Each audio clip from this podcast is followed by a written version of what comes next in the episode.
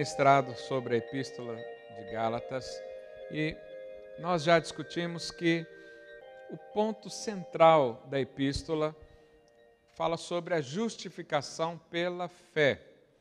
O que é justificação pela fé? É alguém ser justificado dos seus pecados.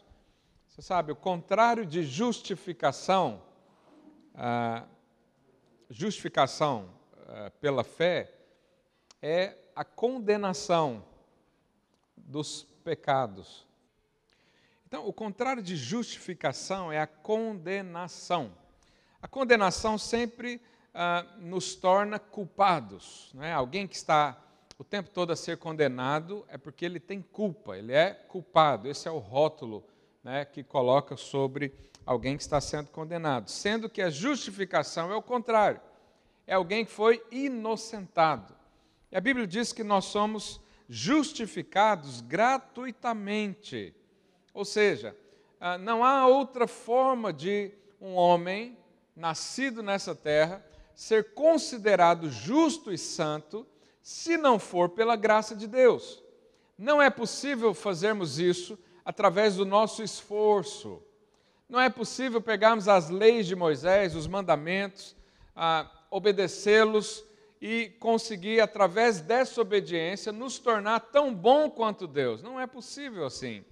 Se isso fosse possível, Jesus não precisava morrer na cruz por nós. Era necessário apenas o nosso esforço, a nossa boa vontade, o nosso empenho. E não é isso que a Bíblia diz. Lá em Romanos 3, 24, a Bíblia diz: sendo justificados gratuitamente pela sua graça, pela redenção que há em Cristo Jesus. E o conceito de justificação, eu quero dar uma ilustração para você entender melhor, é muito mais do que ser perdoado. É muito além disso. O que, que significa na prática alguém que foi justificado? Vamos imaginar, vamos pegar um exemplo de um assassino, alguém que matou outra pessoa. De repente, ele matou, vai ser então julgado, né, com certeza vai ser condenado ah, por causa disso. E, mas ele pega um juiz muito bonzinho, muito misericordioso. Se o juiz perdoar o, o assassinato dessa pessoa, ele deixa de ser assassino? Não. Porque ele cometeu, ele praticou aquilo. Né? As mãos dele estão sujas de sangue. Se ele for só perdoado, não resolve o problema dele, porque ele pode sair dali, do julgamento, e praticar outras coisas novamente. Mas vamos imaginar que no dia do julgamento ele morre. Aí morreu. Está lá o juiz em frente a um corpo. Ele vai ser condenado? Não. Ele é assassino? Não. Por quê? Morreu. A hora que morre, você, vai fazer o quê com o corpo? Nada. E vamos imaginar que, por um milagre, essa pessoa ressuscite. E ele ressuscite já uh, sem a condenação, porque ele morreu e não foi, ele foi inocentado depois que morreu. Isso foi exatamente o que aconteceu comigo e com você.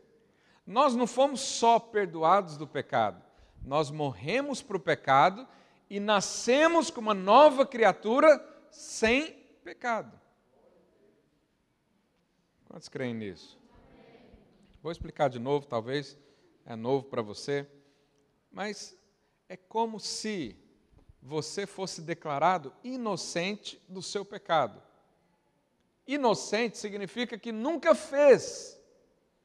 Inocente não é o perdoado, é quem não fez pecado, quem não pecou. Quando a Bíblia diz que Deus nos declara como justos, é muito além do perdoado, é como se nós fôssemos inocentes, como se não houvesse nada na nossa vida. De fato é, né? com, com esse exemplo do assassino, nós também morremos. Ah, mas aonde que eu morri, pastor? Lá na cruz, com Jesus. A Bíblia diz que nós morremos com Cristo e nascemos com Ele em nova vida, em novidade de vida, num novo ser. E esse novo ser, essa nova criatura, já é segundo Deus, já não é uma criatura pecaminosa. Por isso Deus pode falar que você é justo. Por isso, quando Deus olha para você, Ele não vê pecado, Ele vê o que? Justiça feita em Cristo. Pode falar isso para o seu vizinho? Você é justiça de Deus em Cristo. Então, lá em Gálatas 2,19, ele diz: Porque eu, mediante a própria lei, morri para a lei, a fim de viver para Deus. Estou crucificado com Cristo. Agora já não sou mais eu quem vive, mas Cristo vive em mim.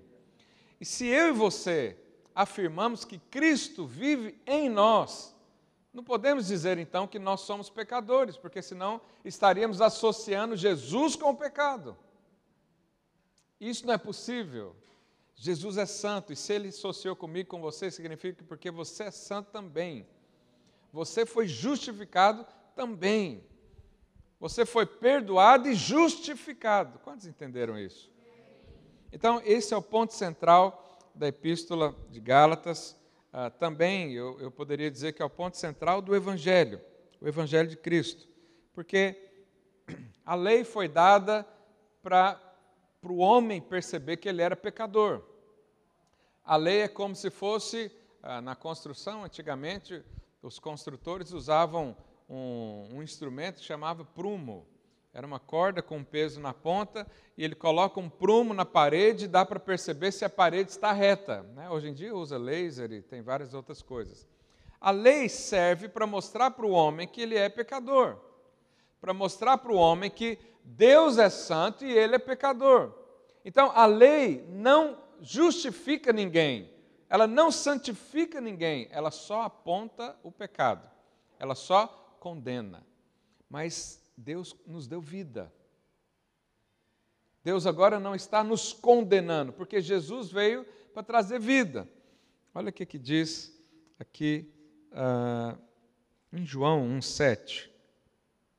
Porque a lei foi dada por intermédio de Moisés a graça e a verdade vieram por meio de Jesus Cristo.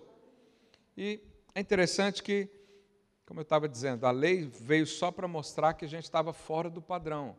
Mas depois que nós conhecemos Cristo, nós fomos colocados no padrão, com Ele. Ele é quem faz isso.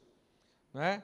Então nós podemos ah, pensar que somos justos ao obedecer à lei, ao nos esforçar para ah, atender a lei, para cumprir a lei, para fazer tudo certinho. Podemos nos esforçar para isso e confiar que isso vai nos justificar, mas a Bíblia diz que não justifica. Porque o homem não consegue obedecer toda a lei. Quando a gente fala de dez mandamentos, nós estamos apenas referindo a um resumo da lei, porque na verdade a lei são 613 mandamentos que ah, os judeus têm que né, cumprir cada um e a maioria deles diariamente. Então, voltando aqui para Gálatas, o que, que Paulo diz sobre isso? Lá em Gálatas 3, abre aí sua Bíblia, Gálatas capítulo 3, verso 1. Paulo diz o seguinte: Ó Gálatas insensatos, quem vos fascinou a vós outros, ante cujos olhos foi Jesus Cristo exposto como crucificado? Duas palavras nos chamam a atenção nesse texto. Primeiro, a palavra insensatos. Ó oh, Gálatas, insensatos. Insensatos é uma palavra bonita, robuscada, mas é, Paulo aqui está falando que eles são tolos, que faltou ali um pouco de inteligência, faltou ali um pouco de bom senso. E Paulo disse: que insensatez é essa de trocar Jesus por uma obediência humana? De começar com Jesus e depois achar que você é autossuficiente para continuar a sua vida. Que insensatez é essa? Você vai trocar a obra-prima de Deus, o que Deus levou centenas de anos para edificar, não é? É interessante que Deus constrói a terra e constrói o mundo todo em seis dias o homem também. Mas a obra da cruz, da cruz demorou centenas de anos. Por quê? Porque era uma obra completa, perfeita. Jesus fez. E Deus fez tudo isso em Jesus. E Paulo diz: Mas que tolice é essa de trocar Jesus pelas leis de Moisés? Que tolice é essa de banalizar a obra da cruz e dizer: Jesus serve só para me dar salvação, o resto agora eu conquisto com meu esforço. Jesus agora só abriu a porta dos céus. Se eu for entrar lá, vai depender de mim, vai depender das minhas obras, vai depender da minha obediência. Eu é que vou definir isso. Paulo fala: que insensatez. Não é assim que funciona. Depois ele diz: quem vos fascinou? Essa palavra fascinou, eh, podemos interpretar como quem te enfeitiçou, ah, quem tampou seus olhos e, e de uma forma maligna. Podemos dizer também que isso são setas do inferno. Quem que cegou o seu entendimento? Quem que ah, falou algo diferente? Né? Na, nos versos anteriores, ele já disse: se alguém ensinar algo diferente da obra da cruz, diferente do sacrifício de Jesus, que seja amaldiçoado. Não aceitamos isso, porque isso não é palavra de Deus. Quem te enganou assim? Falei para o seu vizinho: não seja enganado pelo diabo. Porque Paulo diz aqui que ele expôs Cristo crucificado para os Gálatas. Ele antes anunciou o Evangelho. Os Gálatas aqui ah, não eram judeus, não conheciam a palavra de Deus, e eles conheciam tão somente o que o apóstolo Paulo pregou anteriormente. E o que que Paulo foi lá pregar? Com certeza a graça de Deus. E ele fala: Eu pintei um quadro aqui para vocês da obra da cruz. Eu ensinei que isso é que é a vida de Deus. E agora vocês estão trocando isso? Vocês estão adicionando coisas a Jesus? É como se eu falasse para Jesus: Jesus, o Senhor morreu na cruz, o Senhor perdoou meus pecados, mas eu não estou justificado. Eu tenho que me justificar. Eu tenho que acrescentar, o Senhor não fez direito. É como se você falasse para Deus: Deus, ó, Jesus veio aqui, morreu por mim, mas eu continuo ainda na velha natureza. Eu sou pecador ainda. O Senhor removeu os pecados, mas da minha vida não removeu, não. Então Paulo fala isso: quem te enfeitiçou a pensar isso? E nós podemos hoje falar a mesma coisa. Há muitos ensinos dessa forma, hoje ainda. Mas nós precisamos nos apegar à palavra de Deus. Então, a lei. Como é que Paulo, então, introduziu um ensinamento? Ah, no livro aqui de Gálatas, Paulo dá seis ah, grandes argumentos. Eu quero hoje falar de dois e depois a gente continua. Primeiro, Paulo apelou para uma experiência que os Gálatas tiveram no passado. E ele diz aqui ah, no verso 2, vamos ler o verso 2. Acompanhe aqui comigo. Ele diz assim: Quero apenas saber isso de vós. Recebestes o Espírito pelas obras da lei ou pela pregação da fé? Então Paulo pergunta. Paulo fala para ele: lembra as vigílias que a gente fazia toda sexta-feira aqui do primeiro mês aqui dos jovens? Quantos estavam aqui? Lembra aquele encontro que você foi, que você foi batizado no Espírito Santo? Lembra aquelas experiências que você teve? Eu pergunto, essa experiência você teve porque estava justificado, porque obedeceu à lei, ou foi pela pregação da fé? Alguém disse para você: se você crê, você recebe. Foi por obras da lei ou pregação da fé? O Espírito Santo veio na sua vida porque você era bonzinho, porque você era ah, obediente aos dez mandamentos, porque você era justo, porque você já tinha largado o pecado, você já estava pronto, o Espírito Santo veio nessa situação? Ou foi porque alguém disse: quem crê, recebe? Foi pela fé, pregação da fé. Porque a pregação da fé é a única que traz o Espírito. O que, que é pregação da fé? É fé na promessa de Deus. Vou dar um exemplo para você entender isso. Ah, vamos imaginar que a Fernanda aqui tem uma criança de sete anos. E aí o pai dela vai viajar e fala para ela, Fernanda, se você se comportar bem, fizer todos os trabalhos da sua escola, quando eu voltar eu vou te dar um presente. Então, aqui uma promessa. Só que é uma promessa condicionada. Condicionada ao quê? A um comportamento dela. Se ela fizer, recebe então a promessa. Aí o pai dela viaja. Aí quando o pai dela sai, a mãe dela já chega para ela e fala: Ó, oh, Fernando, eu estou de olho aqui. E eu vou falar para o seu pai se você não se comportar bem, se você não fizer as tarefas da sua casa. Então ela fica com esse peso: ah, eu tenho que fazer, eu tenho que fazer a tarefa de casa, eu tenho que comportar bem. Aí ela cai numa coisa, já se arrepende, chora e pede, fala: mãe, por favor, não fala para meu pai que eu fiz isso. Por quê? Porque ela está querendo a promessa. Aí, alguns dias antes do pai chegar, ela não cumpriu os requisitos. Ela não fez. Ela se comportou mal. Quando o pai dela chegar, ela vai ganhar a promessa? Não, porque a promessa era condicionada a uma atitude dela. Na verdade, ela vai esconder do pai. Ela vai entrar lá para o quarto, o pai vai chegar feliz, querendo ver a família, e está lá a Fernanda escondida. Aí o pai abre a porta do quarto, ela diz: Não entre, que o senhor não, não, não sou digno de ver as suas sandálias, porque eu estou em pecado, estou cheio de problemas. E ela não recebe. Mas vamos imaginar que o pai dela, numa outra circunstância, ele chega para ela e fala: Fernanda, eu vou viajar e quando eu voltar eu vou trazer um presente para você.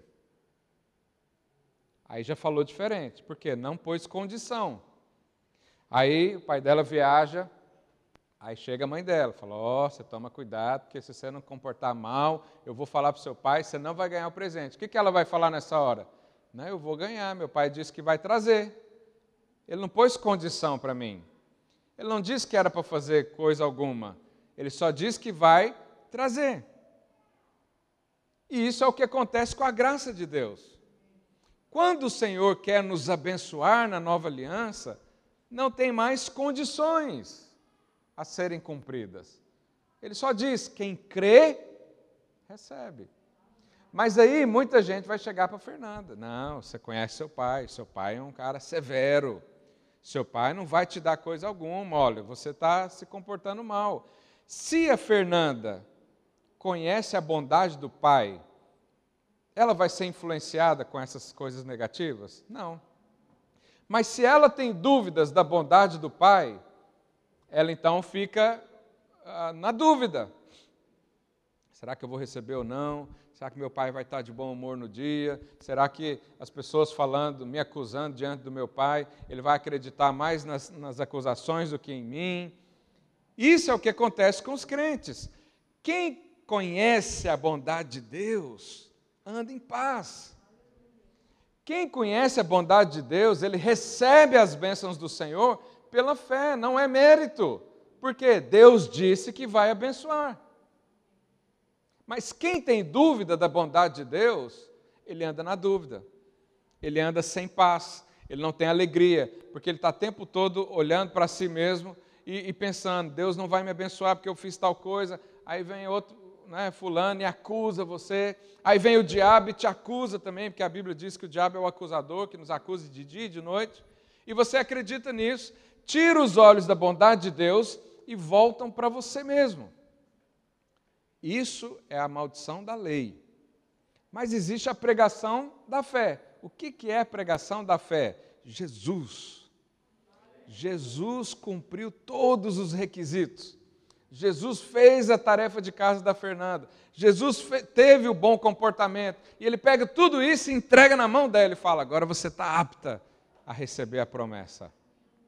Agora você pode, não há mais culpa, não há mais condenação. Se alguém te acusar, pode falar comigo que eu limpo essa acusação, porque eu paguei tudo por você. Essa é a nova aliança, essa é a obra da cruz. Essa é a pregação da fé. E essa pregação da fé é a que traz vida para as pessoas. Pregar a lei não gera vida, só gera afastamento. Eu não vou vir aqui domingo após domingo acusar você eu vim aqui dizer que o acusador já foi calado. Que Jesus já pagou o preço por você, Jesus já te justificou, Jesus já declarou que você é inocente de qualquer acusação. Essa é a palavra da fé. Quem recebe essa palavra, ele levanta as mãos para os céus e é abençoado. Ele, ele pede e recebe. Ele chama e o Espírito Santo vem. ele é cheio do Espírito. Mas quem está preocupado em fazer todas as condições, em cumprir os requisitos, em obedecer à lei, em chamar a atenção de Deus, esses não recebem. Esses ficam ano após ano nas igrejas, todo mundo avança e ele não. A lei era somente isso, para mostrar que o homem era pecador, mas a graça não é mais um conjunto de normas, não é mais um conjunto de regras, não é uma religião, mas é uma pessoa. Então Deus tirou a lei e colocou uma pessoa conosco. Por isso, as cláusulas da nova aliança diz que no nosso coração está a lei do Senhor, na nossa mente está a lei do Senhor. Por quê? Porque nós fomos unidos com Cristo. E quem foi unido com Cristo, a Bíblia diz, anda em novidade de vida. Quantos creem nisso? No verso 3, Paulo diz o seguinte: Sois assim insensatos que, tendo começado no espírito, estejais agora vos aperfeiçoando na carne. Isso aqui é um ensinamento em muitos lugares do mundo, a maioria das igrejas ensinam isso. O que, que eles ensinam? Que a salvação é pela graça, mas a santificação é pela lei. Para ser salvo eu preciso de Jesus, mas para eu depois ser santo, eu preciso de Moisés. Eu preciso seguir. Então, é como se um novo convertido viesse, né, e ele está ali chorando com o amor de Deus e, e dizendo para as pessoas: Deus me ama. Aí vem um irmão mais velho, mais sábio, entre aspas, e fala: irmão, ó, enxuga as lágrimas aí, porque esse negócio aí já passou. Isso é, é coisa de novo convertido. Esse negócio de falar que Deus te ama, não, vai, vai fazer por merecer agora. Ó, vai seguir Moisés. Esquece Jesus, Jesus só já te deu o tiro de largada, agora é com você. E se não fizer, Deus tira ainda a salvação. É assim, muitos lugares pensam assim. Mas o que a Bíblia diz sobre isso aqui na, na nova aliança?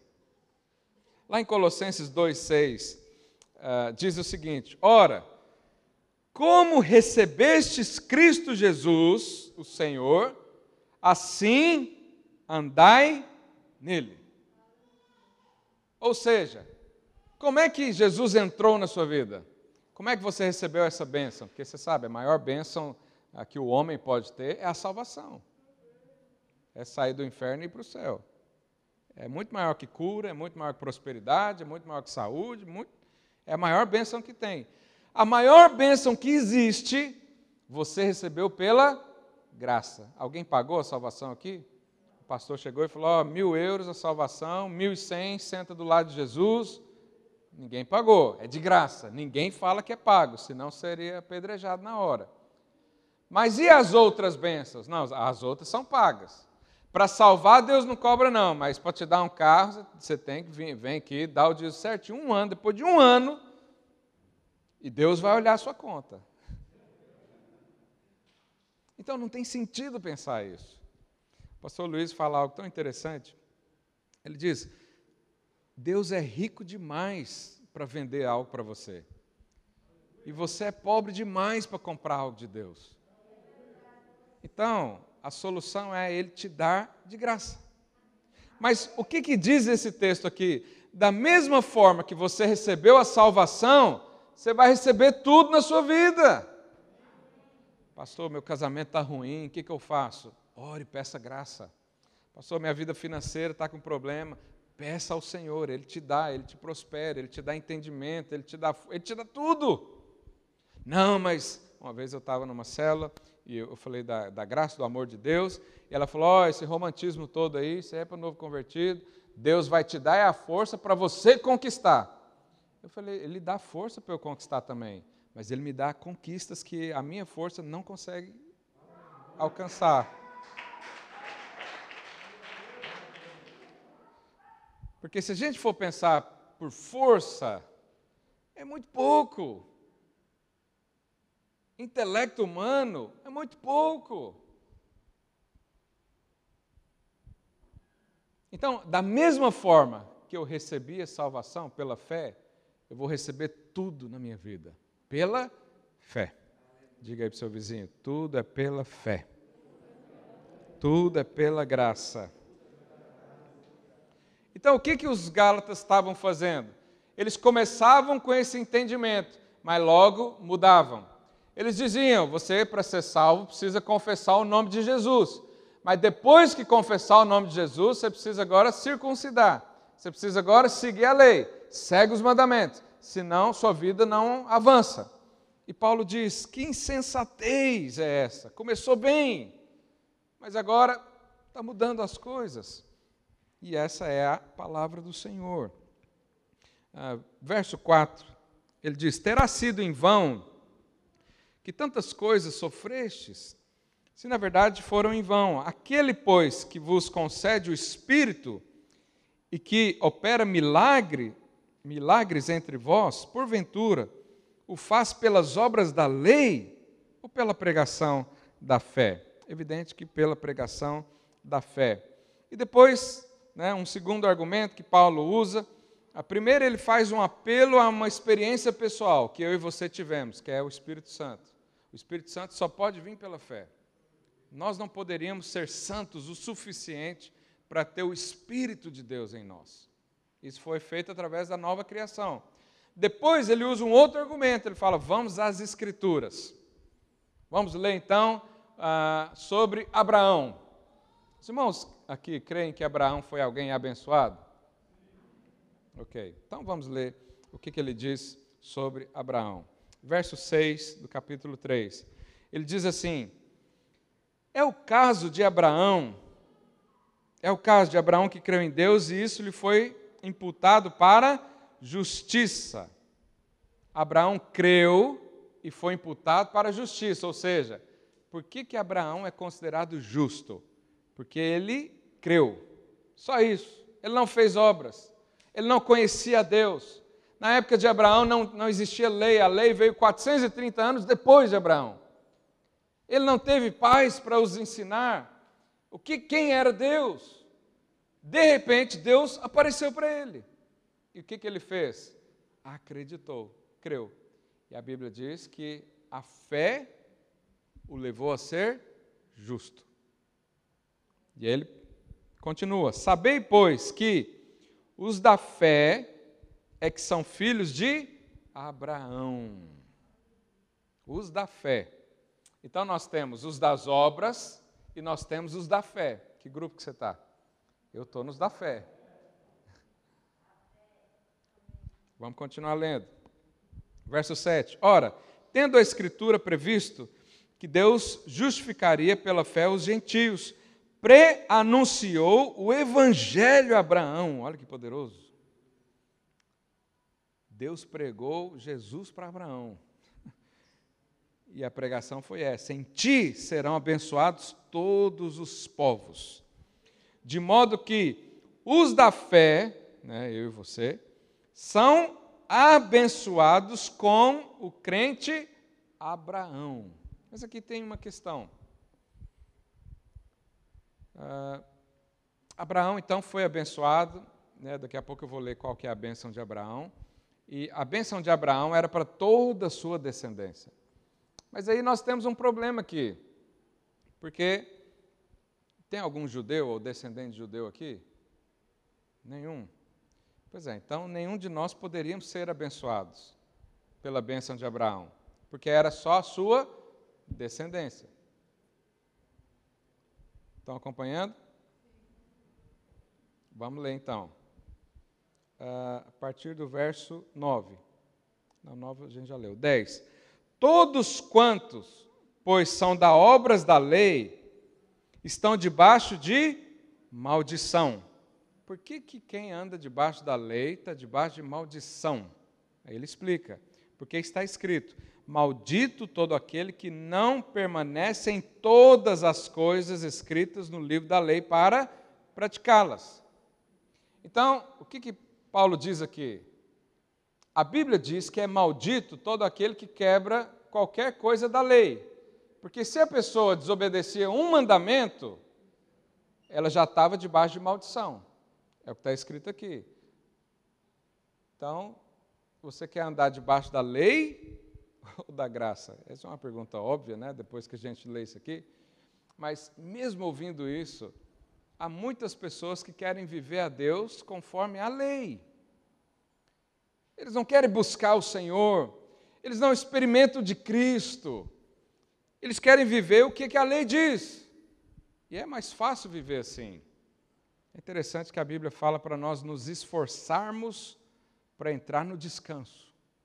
Aqui, é, é, isso é um paradoxo, né? Vamos fazer força para descansar. Por quê? O descanso, é, a gente só recebe descanso se temos fé no Senhor. Mas é muito mais fácil, ao invés de ter fé de que Deus vai nos abençoar, fé de que Deus vai fazer algo na nossa vida, eu e você fazemos por nós mesmos. É muito mais fácil seguir isso, esforçar para entrar no descanso. Então, quem anda o tempo todo a esforçar para resolver a sua vida, não tem descanso coisa nenhuma. O descanso é um fruto da graça de Deus. Olha aí para o seu vizinho, vê se ele está com cara de descansado. Fala para ele, você precisa crer na graça. Quem anda debaixo da graça não está debaixo de maldição. Mas por que que então Paulo diz que é maldito aquele que não permanece em todas as coisas?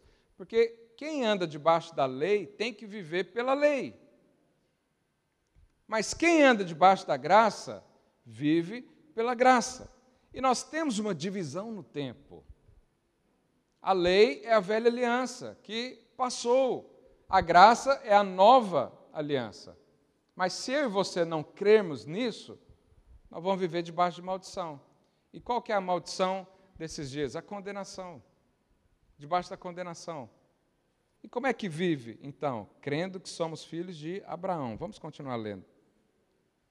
Verso 11. E é evidente que pela lei ninguém é justificado diante de Deus, porque o justo viverá pela fé. Ora, a lei não procede da fé, ou de fé. Por que, que a lei não procede de fé? Porque você não precisa ter fé para uh, seguir a lei.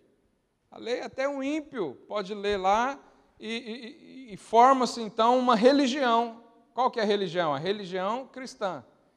Tem lá uma série de, de regras, de normas, e você faz aquilo. Se fizer, está aprovado. Se não fizer, não está aprovado. Precisa de fé? Não. Você precisa de fé é quando você eventualmente cai em pecado, o acusador vem e diz: Você é um pecador. Aí você precisa de fé para se levantar e, de, e dizer: Deus não me fez pecador. Eu sou justificado, santo. Não aceito essa acusação sobre a minha vida. Aí precisa de fé. Porque você vai ver algo uh, que, né, na verdade, você não vai ver. A fé a gente não vê, a gente simplesmente acredita. Ah, pastor, mas o, a pessoa ainda cai em pecado? Sim, cai em pecado ainda. Mas o fato dela cair em pecado não a torna pecadora, porque Jesus o tornou inocente. É como se nós estivéssemos debaixo de uma cachoeira. A gente chama isso de cachoeira da graça que, que é a cachoeira? Você já tomou banho de cachoeira? Às vezes você nasceu né, de 2000 para frente, nunca entrou num rio na vida, nunca subiu numa árvore. Você está ali na cachoeira, são torrentes de águas, né? Imagina que você está na cachoeira e alguém quer sujar você com lama. Ele consegue? Não. Porque é tanta água que mal a lama encosta, ela já sai. Isso é o que acontece com aquele crente justificado. Mal pecou, o sangue já lavou. E não vivemos mais isso. Eu sei que muitas, muita gente fala, ah, mas ah, que mensagem é essa? Que, é, é, vai liberar as pessoas para o pecado, vai incentivar a pessoa a pecar. Meu irmão, a, a mensagem da graça é falar de Jesus. Quem que se enche de Jesus e quer andar no pecado? Ninguém. Ou você acha que alguém me liga pedindo autorização? Não, pastor, vocês estão pregando essa mensagem, estão autorizando as pessoas a pecar. Você acha que algum irmão me liga? Pastor, estou pensando em ter um amante, o que, que você acha? Ó, oh, pastor, estou pensando em entrar para prostituição, será que é um bom negócio? Deus vai me abençoar? Ninguém pede. Mas também não conheço nenhum débil mental que diz: Jesus, obrigado pela tua graça, porque agora eu posso pecar livremente. A Bíblia diz que quem vive no pecado não nasceu de novo, isso aí não é crente. Isso aí não é filho de Deus. Porque um filho de Deus não vive na prática do pecado. Mas ele peca, ele tropeça, ele cai, mas ele não vive assim. Ele não tem consciência para viver o pecado assim de uma forma liberal. Mas isso acontece. Mas por que, que nós podemos crer que a bênção do Senhor vem através de nós?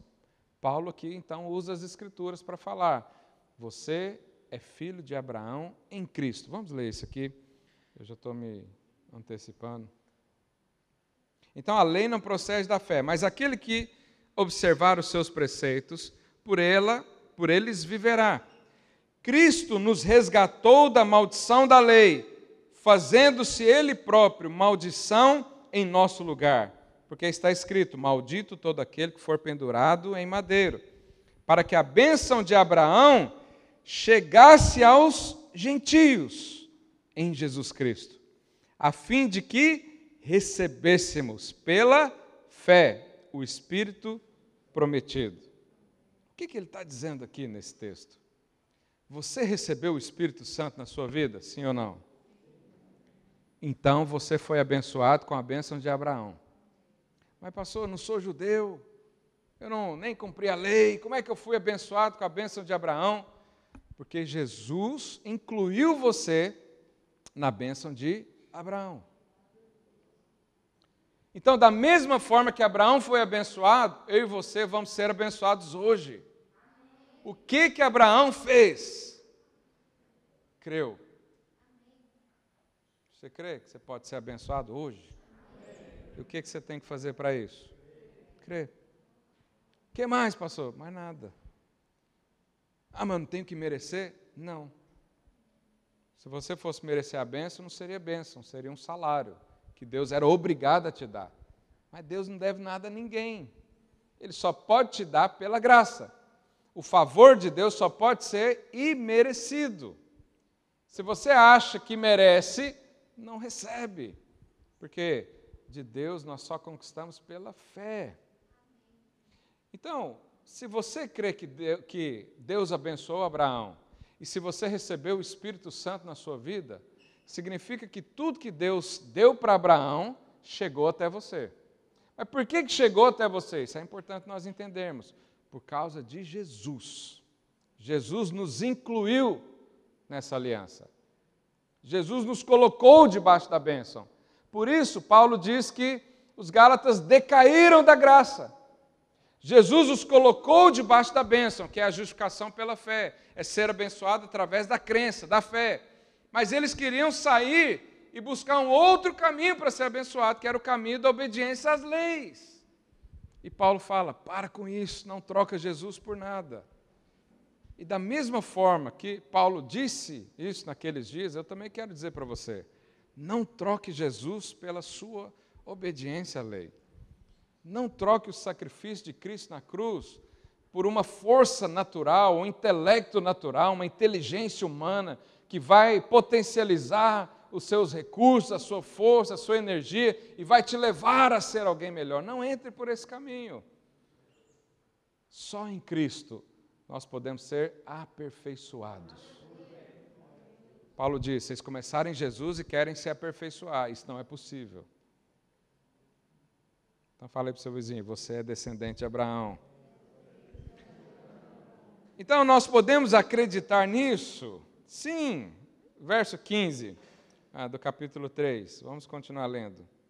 Irmãos, falo como homem. Ainda que uma aliança seja meramente humana, uma vez ratificada, né, uma vez assinada, ninguém a revoga ou lhe acrescenta alguma coisa. Ora, as promessas foram feitas a Abraão e ao seu descendente. Não diz aos descendentes, como se falando de muitos, porém de um só. E ao teu descendente, que é Cristo. Verso 17. E digo isso, uma aliança já anteriormente confirmada por Deus, a lei, que veio 430 anos depois, não pode abrogar de forma que venha desfazer a promessa. Porque se a herança provém da lei, já não decorre de promessa, mas foi pela promessa que Deus concedeu gratuitamente a Abraão. Então, o que está falando aqui? Que a aliança que Deus fez com Abraão foi antes da lei. E uma aliança feita, mesmo que fosse por homens, não pode ser é, rejeitada, não pode ser acrescentada. Vamos imaginar que eu faço uma aliança aqui com um dos irmãos. Então, a aliança é tão séria, né, um casamento, por exemplo, a Bíblia criou uma aliança para ser sólida e nunca mais se desfazer. E ele diz: até se um homem prometer viver com outro, ninguém pode acrescentar coisa alguma. E Deus fez uma aliança com quem? Abraão. A lei veio depois, 430 anos depois. A lei não pode desfazer a aliança de Deus e Abraão. Ou seja, quem é filho de Abraão, mesmo se não cumprisse a lei, poderia ser abençoado. E hoje você vê exemplo disso. Você vê hoje Israel, os judeus, que às vezes nem creem em Jesus como Senhor e Salvador, mas são abençoados, porque são filhos de Abraão. Mas eu e você, que não somos descendentes de judeus, não temos isso no sangue, fomos incluídos com o descendente de Abraão, que apontava para quem? Cristo. Então, eu e você só temos a opção de sermos abençoados. É o que Paulo diz aqui no texto. Mesmo se houver a lei posterior, não muda a aliança que Deus fez com o nosso pai Abraão. Isso significa que se você está em Cristo, só há uma hipótese: você é abençoado. Ah, não creio nisso, pastor. Aí não recebe, porque a bênção é pela fé. Ah, eu creio. Vai receber. Ah, mas não estou tão bom assim, pastor. Acabei de me converter, eu tive uma vida difícil. Você nem imagina como foi a minha vida. Eu nem quero saber, eu quero saber da Bíblia. Eu quero saber da palavra, eu quero saber de uma aliança que não pode ser desfeita. Que é o que Paulo diz, não pode ser desfeita. Deus resolveu te abençoar. Por quê? Não sei. Você foi escolhido. Por quê? Não sei. Só sei que foi. E se você foi escolhido, se o Espírito Santo entrou em você, significa que você é filho de Abraão, herdeiro das promessas. Então, se eu sou herdeiro das promessas de Abraão, eu preciso viver isso. Isso precisa ser prático na minha vida. Não é só uma teoria. Não é só uma coisa bonita que o Senhor tem para nós. O Evangelho não é só uma poesia bonita de amor. É uma vida a dois. É uma vida íntima que nós temos com Jesus. Vamos continuar lendo. Verso 21. É porventura a lei contrária às promessas de Deus? De modo nenhum.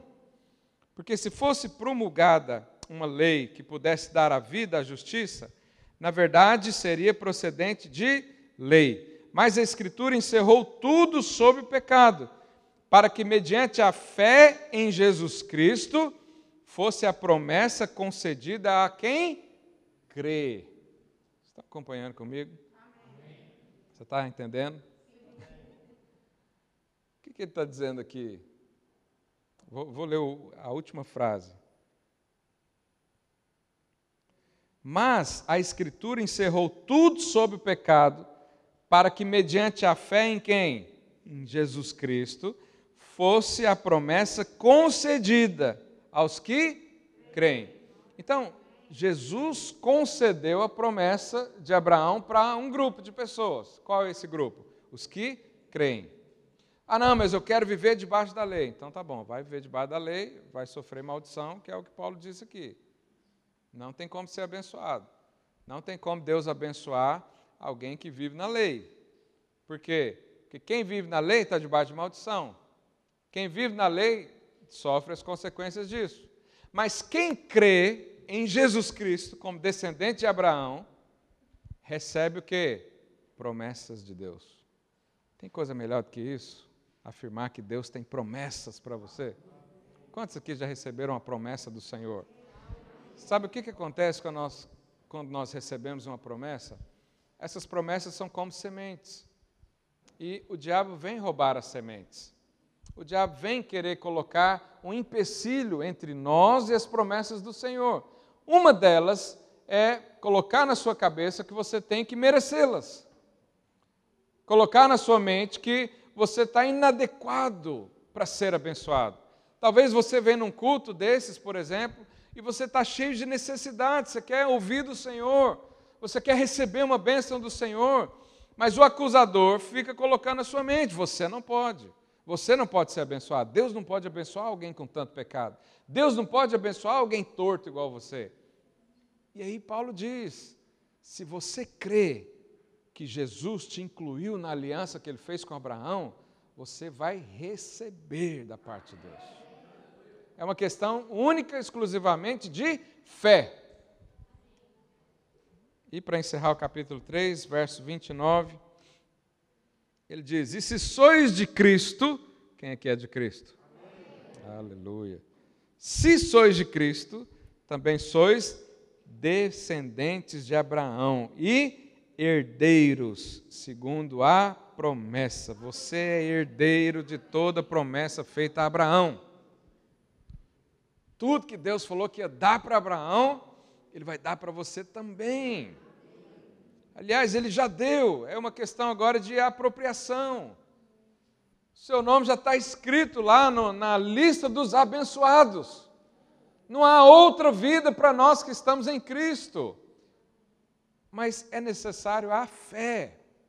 É necessário crer, é necessário você abrir sua boca e, dizer, e falar: Eu creio na bênção do Senhor, eu creio que eu sou herdeiro em Cristo, eu creio que o Senhor me abençoou com toda sorte de bênçãos nas regiões celestes, eu creio e vou ver a glória do Senhor, eu sou filho amado de Deus em quem o Senhor tem prazer. É necessário abrir nossa boca e falar, proclamar. Isso é o justo que vive pela fé. Ele proclama. Ele acorda todos os dias e diz: Meu dia hoje vai ser maravilhoso. As bênçãos de Abraão estão atrás de mim. A qualquer momento eu posso ser abençoado. Esse é o justo que vive pela fé. Mas o maldito que vive debaixo da lei, ele pensa ao contrário. A qualquer momento vão bater no meu carro. A qualquer momento vai entrar um bandido na minha casa. A qualquer momento, ó, oh, essa vida aqui está muito boa, é muito bom para ser verdade. Isso é quem vive debaixo de maldição. Mas não é essa vida que o Senhor tem para nós. E o que, que Deus então prometeu a Abraão? Deixa eu ler para nós encerrarmos. Gênesis 12, 2. Diz assim: aqui Deus falando com Abraão: De ti farei o que? Uma grande nação, e te abençoarei, e te engrandecerei o nome, se tu uma bênção. Abençoarei os que te abençoarem e amaldiçoarei os que te amaldiçoarem. Em ti serão benditas todas as famílias da terra. Se você crê que é descendente de Abraão, isso aqui já está sobre você. Você é uma grande nação. Você é alguém abençoado. Quando você vai na casa de alguém, a pessoa recebe bênção. Quando você ora por outra pessoa, ele recebe vida. Por quê? Porque isso aqui faz parte da sua vida hoje. Você é abençoado. Se alguém te amaldiçoar, não funciona. Ninguém pode amaldiçoar um abençoado. Ninguém pode atrapalhar a vida de um justo. Por quê? Porque Deus abençoa. Ninguém pode prevalecer contra um justo. Ninguém pode derrotar um descendente de Abraão, porque o próprio Deus luta as suas guerras. Pode vir a legião do inferno inteira sobre a sua casa. Deus se encarrega de te abençoar e de te guardar. Pastor, mas eu não percebo isso. Esse é o problema, falta de fé. Você ainda está querendo fazer alguma coisa. Para hoje com isso e decida crer. Eu não sei qual é a sua situação, Se você hoje precisa de uma, de uma bênção, se você hoje precisa de uma palavra de Deus específica. Mas sabe, quando Deus diz que Ele vai te abençoar, significa que todas as áreas da sua vida já estão nesse pacote. Significa que Ele quer te abençoar na sua saúde, mas Ele também quer abençoar o seu casamento, mas Ele também vai abençoar a sua vida financeira. Ele também abençoa a, a sua casa, os seus bens materiais são guardados por Ele, porque você mesmo não consegue. Quem é que consegue guardar todas as suas coisas? Ninguém. Mas quando Deus diz que eu te abençoarei, é como se Deus falasse para Abraão: vive em paz, meu filho. Sua paz só depende de mim. Você não consegue gerar paz por si mesmo. Você não consegue resolver os problemas que você mesmo entrou. Eu vou te abençoar, você vai ser bendito, o seu nome vai ser maior do que todos. Vou engrandecer o seu nome. Obviamente, Deus aqui não está falando que, eh, que é para você viver uma vida soberba. Não. Ele só está falando que Ele tem uma vida nos altos padrões dos céus para você. O justo viverá pela fé lá no capítulo 22 de Gênesis 15, ele também diz: Então do céu bradou pela segunda vez o anjo do Senhor a Abraão e disse: Jurei por mim mesmo, diz o Senhor. Será que eu posso acreditar que o Senhor vai me abençoar? A Bíblia diz que Deus jurou por Ele mesmo. Normalmente hoje, quando alguém diz, eu juro pela minha mãezinha querida, eu juro por tanta coisa. Deus falou: Eu juro por mim mesmo.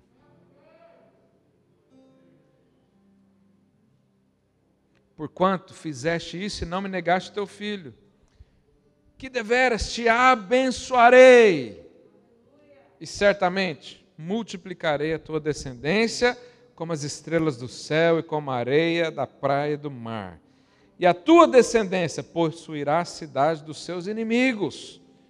Nela serão benditas todas as nações da terra, porquanto obedeceste a minha voz. Aqui a obediência no sentido de crer. Deus disse para Abraão: Vou te dar um filho. Depois que deu o filho, Deus disse para Abraão: Dá o filho para mim. O que, que Abraão pensou? Se Deus me deu o filho, ele quer de novo, ele vai me dar outro, ou ele vai me devolver, ou ele vai preservar o meu filho, porque eu conheço a bondade de Deus. Deus jurou por si mesmo que ia me abençoar. Eu vou crer nessa palavra, ou vou querer achar alguma coisa boa dentro de mim para mostrar que eu posso ser abençoado. Que tolice. Não entre na doença dos Gálatas ou dos falsos mestres que os ensinavam. Creia na palavra. Deus diz: Eu vou te abençoar. Para mim basta. Não quero saber se, vai demorar, se alguém vai me atrapalhar. Não, pastor, vamos. O inferno se levantou contra mim. Pode vir o inferno inteiro. Deus diz que vai abençoar. Agora, como é que eu vou viver isso? Somente é possível pela fé.